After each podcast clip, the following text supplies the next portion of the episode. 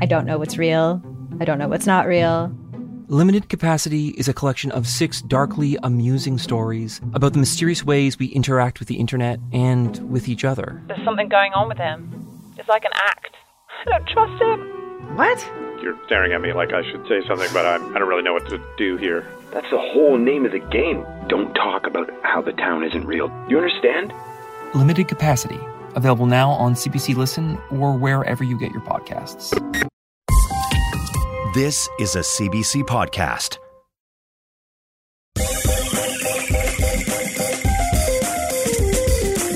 This is Play Me, your digital theater. We transform the hottest contemporary plays into bingeable audio dramas. I'm Laura Mullen. And I'm Chris Tolley.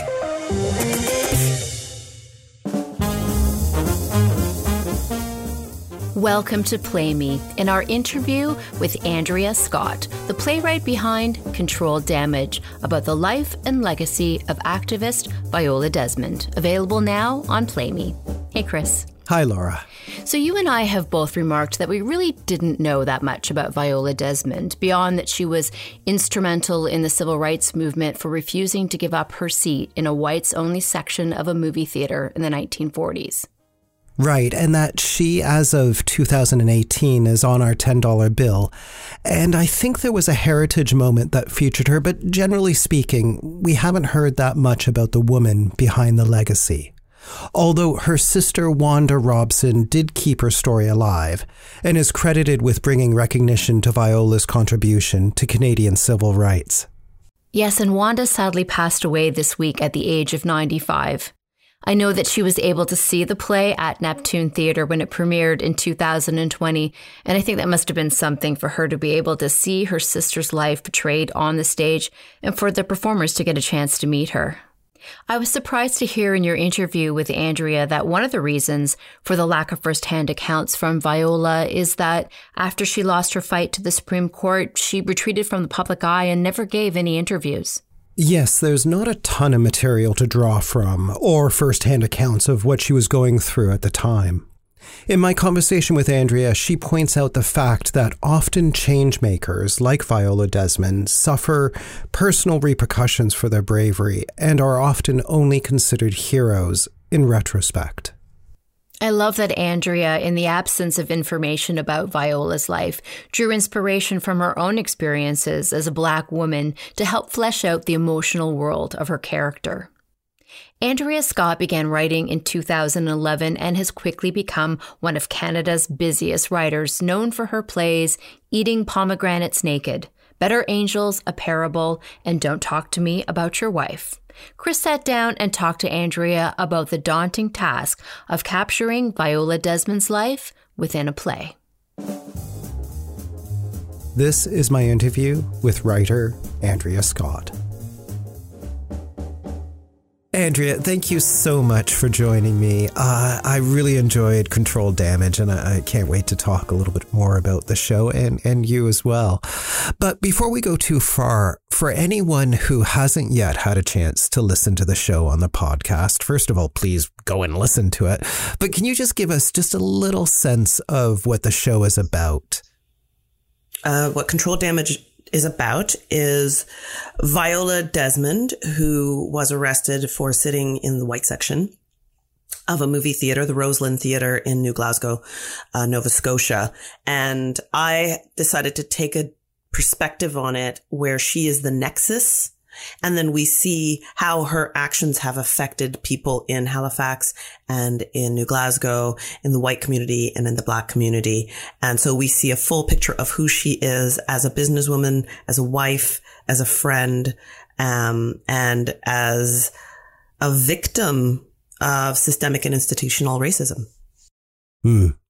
What I love about controlled damage is we get to see Viola Desmond's life from beginning to end. And we really get a sense of where she ended up was a result of where she came from. So I'd, I'd like to just ask you, can you tell me a little bit about your life um, growing up in London, how it all began?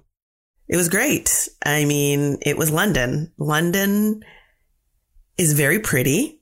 It's called the Forest City. Um, but I mean, if you are black, there's not a lot of people who look like me that I had to hang out with anyway. Yeah. Um, the people that I knew who were black were like family members or Yeah. friends of family members, but um, I didn't have any black friends in public school. Uh, so yeah, I, I dealt with I dealt with a fair amount of racism from like a young age. Like I Mm-hmm. mean, it was uh, my first racist incident that I remember is kindergarten with some kid calling me a name. Really? Yeah, yeah, yeah. I mean, Wow. you know, that that was quite common. You know, it was the late 70s, early 80s when that kind of stuff was happening. And you just kind of accepted it. Like Wow. what what else what else are you, what else are you going to Yeah. do? Like I didn't I never had a black teacher growing up. Um and I still never like I never had one in high school, public school, university or graduate school. Just never happened. No, never. Um, like the world is so different now for students. Like, Sure, you know, being validated with their identity. It's just, it just was not a thing. Um, but I, I remember when I was in high school, I, I made the determination that I would be popular. And so I joined all the clubs and, uh, like as as you may notice, I I mean I wanted to be Connie Chung, so uh, being on the radio was important to me. So I wanted to develop my voice skills and how to speak on camera and speak on a mic. And I was uh, engaged to do the announcements in the morning. So every morning I would go into the principal's office and sit in front of a microphone and I would read about what was going to happen that day. And I have a very, very clear memory of walking into the principal's office and saying, what's happening in China right now is something we should discuss. Have you seen the news in Tiananmen Square? We should address it. And he was like, no, no, no, no, no. We definitely shouldn't talk about that. Just, you know, talk about the assembly and talk about whatever is happening with sports. And I was like, okay. And, uh, Wow. did my job and then went back to the classroom. And as soon as I sat down, he got back on the mic and said, I think it's very important that we look at what's happening around the world. For example, what's happening in Tiananmen Square. And I was like, really? that motherfucker. Um, and uh, that was one, one of my uh, first moments of having somebody steal my glory. Wow. yeah. So, looking at uh, Controlled Damage, it premiered, I think, uh, at the Neptune Theater in Halifax, and it happened in, 2020. Uh, yes, early 2020, which is a pretty heavy time. Yeah. So it premiered and it was magic. Sold out tickets. I think the Globe and Mail said that it was harder to get tickets to controlled Damage than it was to get to Hamilton. And great reviews. Everything was fantastic. And then what happened? Oh my goodness. I just was like, I was on cloud nine and I was on the flight back to Toronto on February the 23rd. And I thought, nothing's going to stop me now. The only way my career won't take off after this play is if the world ends. and a little voice said, don't be melodramatic, Andrea. And the world came close to ending. Yeah. So COVID hit and it was set to play at a number of places, including, I think, the Grand, wasn't it? Um, originally? Actually, what happened was, yeah, because, you know, the, the reviews were, were great and the numbers were outstanding. And, and then I remember my agent saying, you know, I'm talking to a bunch of different people. You know, we'll, we'll figure out what to do when you get back, you know, let you rest for a couple of weeks. And in those couple of mm-hmm. weeks, it, everything started Yeah. to like, you know, accelerate around the world regarding COVID. And, and then, yeah, I Yeah. think what is, what was it, March the 16th or March the 14th and everything shut down. And I remember being like, oh no. But I also was somebody who had faith that it wasn't going to last that long. I thought, oh, this will be over by the summer. Yeah. Um, but things just kept getting prolonged and prolonged. And I thought, I don't know when, when would my play ever get produced at this point? Because everything's being put on hold. So I don't know when, and, and my play is a big play. So for anyone to even take a chance on it, you know, you have to know that you're going to be able to make your money back. And now we had this COVID thing happening. I thought, Yeah. I don't know if anyone's ever going to want to produce this. And then huzzah, huzzah, Grand Theater in my hometown, Dennis Garnhum's like, I love this play. I want to put it on. And I was like, oh, That's Thank great. you. This is going to be great. And, then cool. that should be that should be the name of my autobiography. and then dot dot dot. So yeah, that's what happened. So uh, yes, it had it had been programmed. It was supposed to be um, opening in three weeks, hmm and then well, Omicron. yeah, Yeah. I'm talking with Andrea Scott, the playwright of Controlled Damage. We're talking about the story of Viola Desmond, and we'll be back right after this.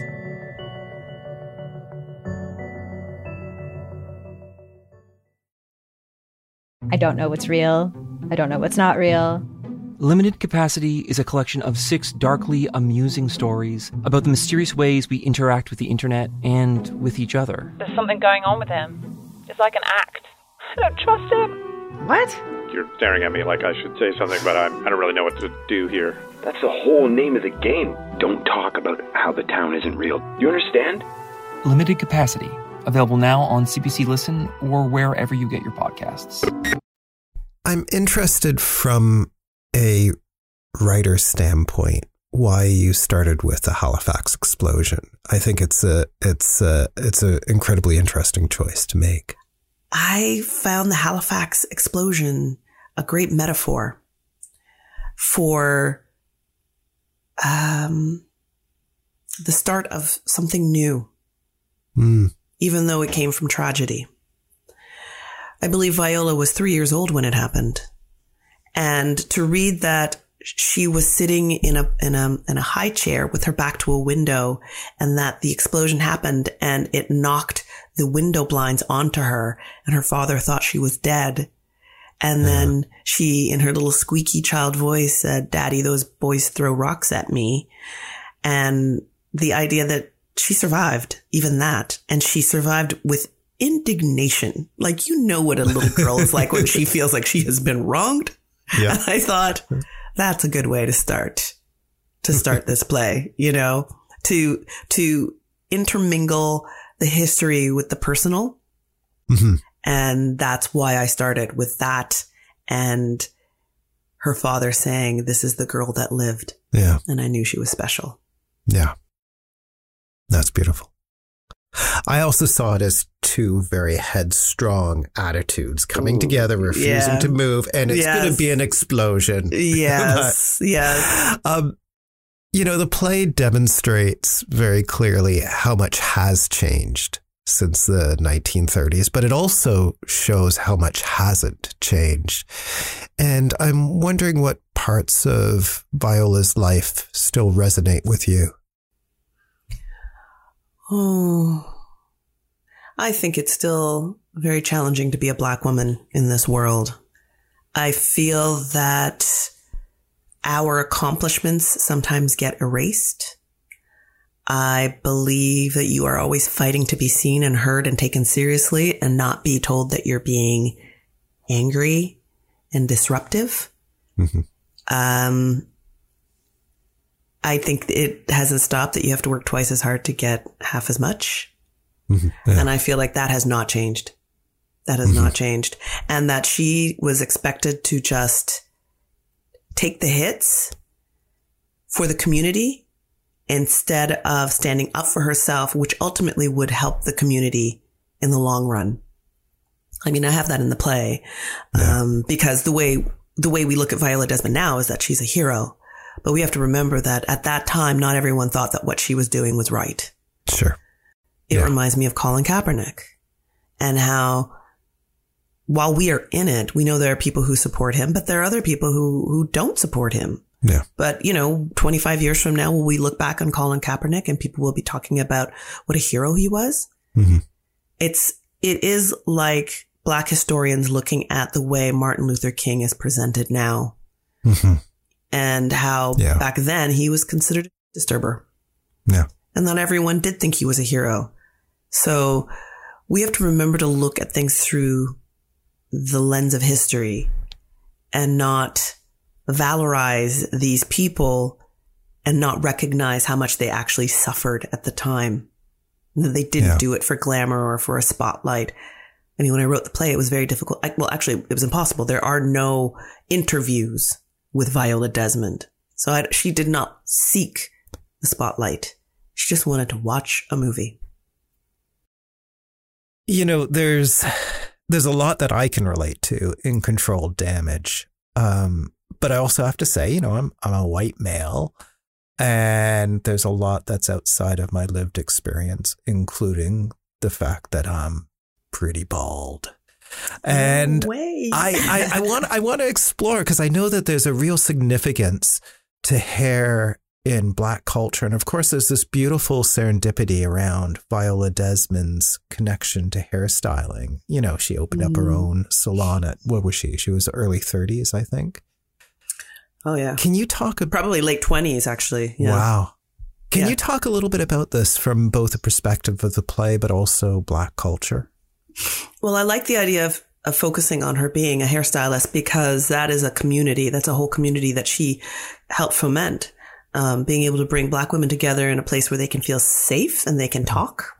You know, it makes me think of, you know, the kink in my hair, Yeah. which is, you know, about women confessing, um, while sitting in, you know, the hairdresser's chair. I didn't really have that in my play. There is a scene in a salon, Mm-hmm. but I like the idea that she, you know, she helped create that community and build that community and then build, um, build up more, um, hairdressers by having a school, a beauty school, so that her, you know, she could teach black women how to do black hair for other black women because it was, there was a lack and she stepped in and Yeah. she filled that. Um, and, uh, I mean, when I was younger, I wanted to have straight hair. I always wanted to have straight hair. My hair is fluffy and kinky and very difficult to deal with sometimes. And I would pretend that I had long hair by putting my nightgown on my head, and like singing and, you know, flipping it back and forth like I was Cher. uh, you know, and, you know, so what Violet Desmond was doing is she was filling a need because there were a lot of women who wanted to do that as well. And so, except they didn't know who Cher was, but they knew who Rita Hayworth was. And so there was now this process by which you could get your hair straight Mm-hmm. and move, you know, you could shake it. Um, so she was l- using what is now called relaxer on black women's hair. And that was, that was the style. That's what women did. Mhm. But I wanted to, in my play, have a different perspective on that. Yes, there are women who are doing this and that that is something that they want. But I wanted there to be one student in her class who said, but what if I want to keep my hair natural? Yeah. What if I think this is the way I'm supposed to look? This is how God made me. Mhm. Um, and Viola said something that you will, you might even hear it today. I mean, it'll be in hushed tones, but don't you want to look neat and tidy? Um, don't you want to look presentable? Don't you want to be able to work in any place that you want? You can't have all that unruly hair. I mean, we are still hearing about little girls being told that they have to straighten their hair in different parts of the world, black girls, because braids are not acceptable. Uh, dreadlocks are not acceptable. Um, keeping your hair natural and big and fluffy and gorgeous, not acceptable. So it's a constant fight. It hasn't ended. And I felt like that would be a very good way of also showing the humanity of Viola Desmond. I was wondering as you were exploring the character of Viola Desmond, how much you were actually exploring aspects of yourself. I mean, how, how much of Viola is actually in you? One of the things that I was drawn to was the fact that Viola Desmond was a small woman in stature. She was, I think, either four foot 10 or four foot 11. And I am also a small woman. I'm five foot one. And I find that when you are a youthful looking person who is also small, people infantilize you and they don't always assume that you are going to amount to much and that you need to be taken care of. And Viola Desmond was somebody who did not need to be taken care of in any way, shape, or form. No. She uh, came from a big family that really supported her and believed that she could do anything that she wanted. She had that kind of a family and those kind of parents. And so did I.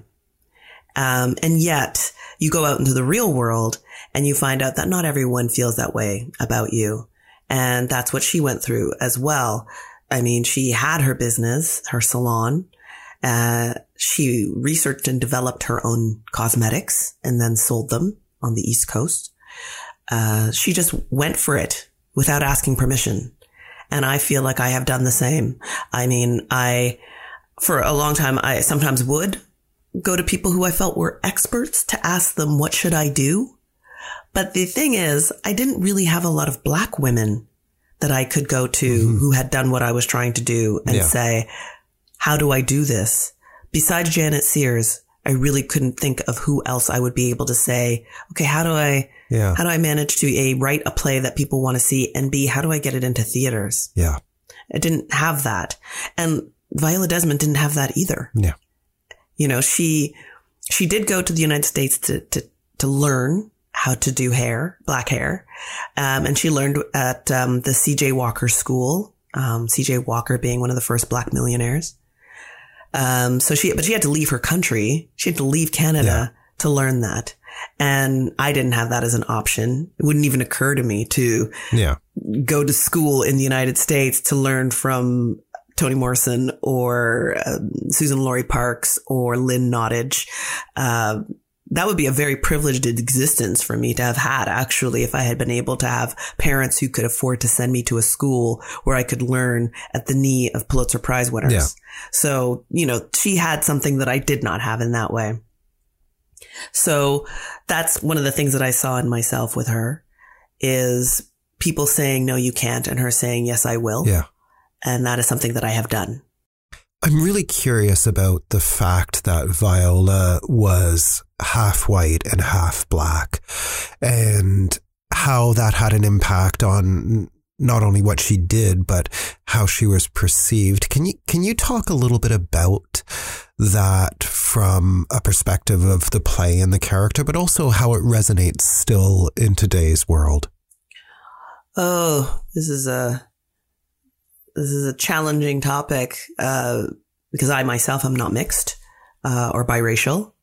Uh, yeah, I felt like it was important to address that Viola Desmond, while she was black, was also perceived as mixed race, uh, biracial, and because of her lighter skin, allowed her access to places that maybe other black people were not allowed which could also possibly feed into why it didn't occur to her when she went to New Glasgow that she couldn't sit where she wanted to sit.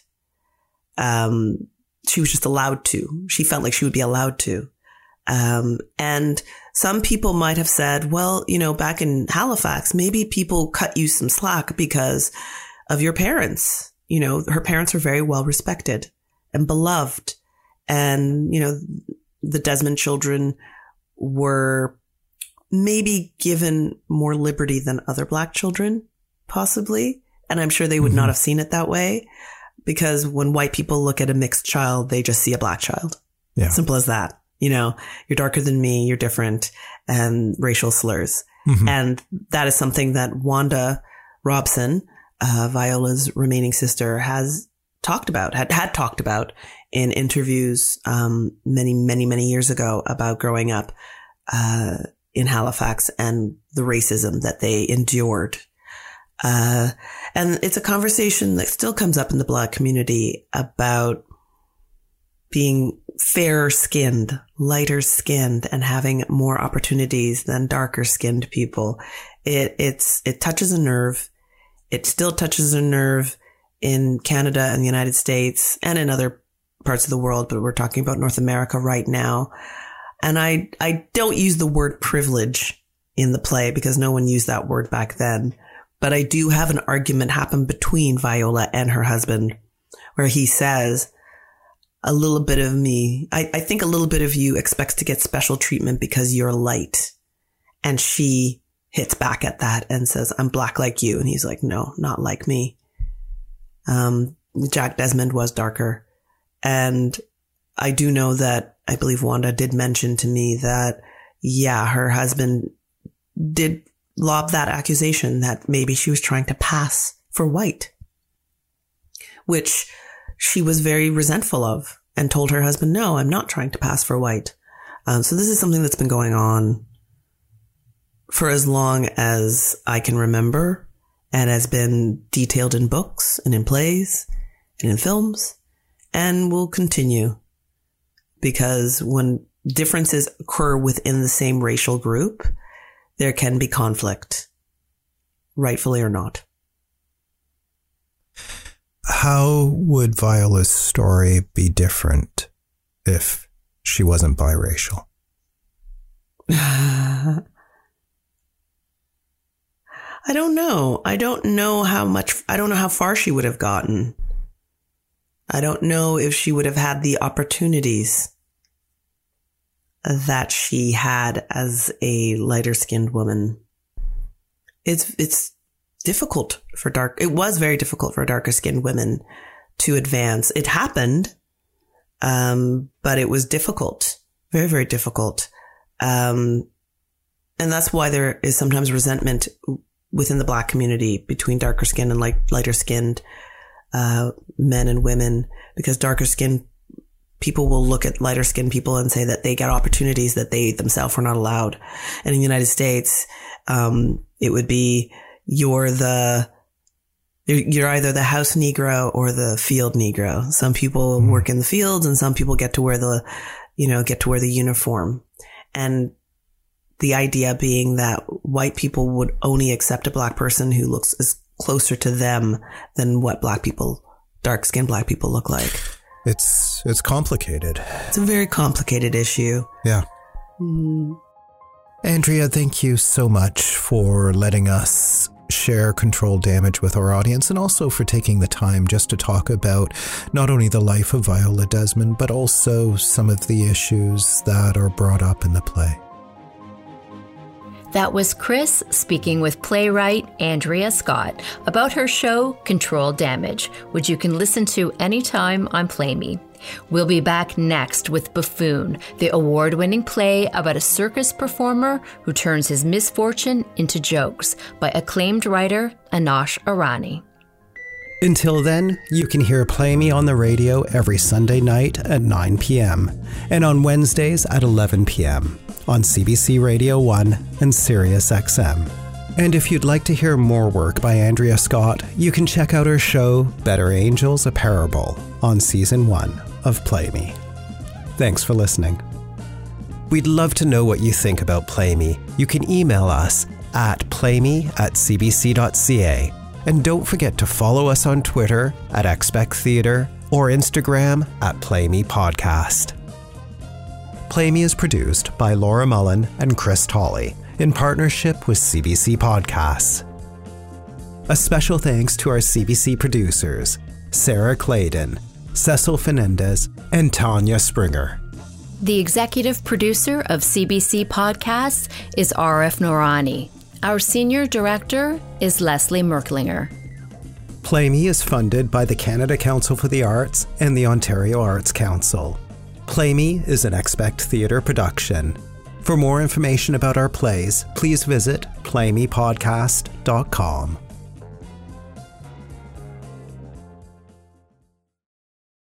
For more CBC podcasts, go to cbc.ca slash podcasts.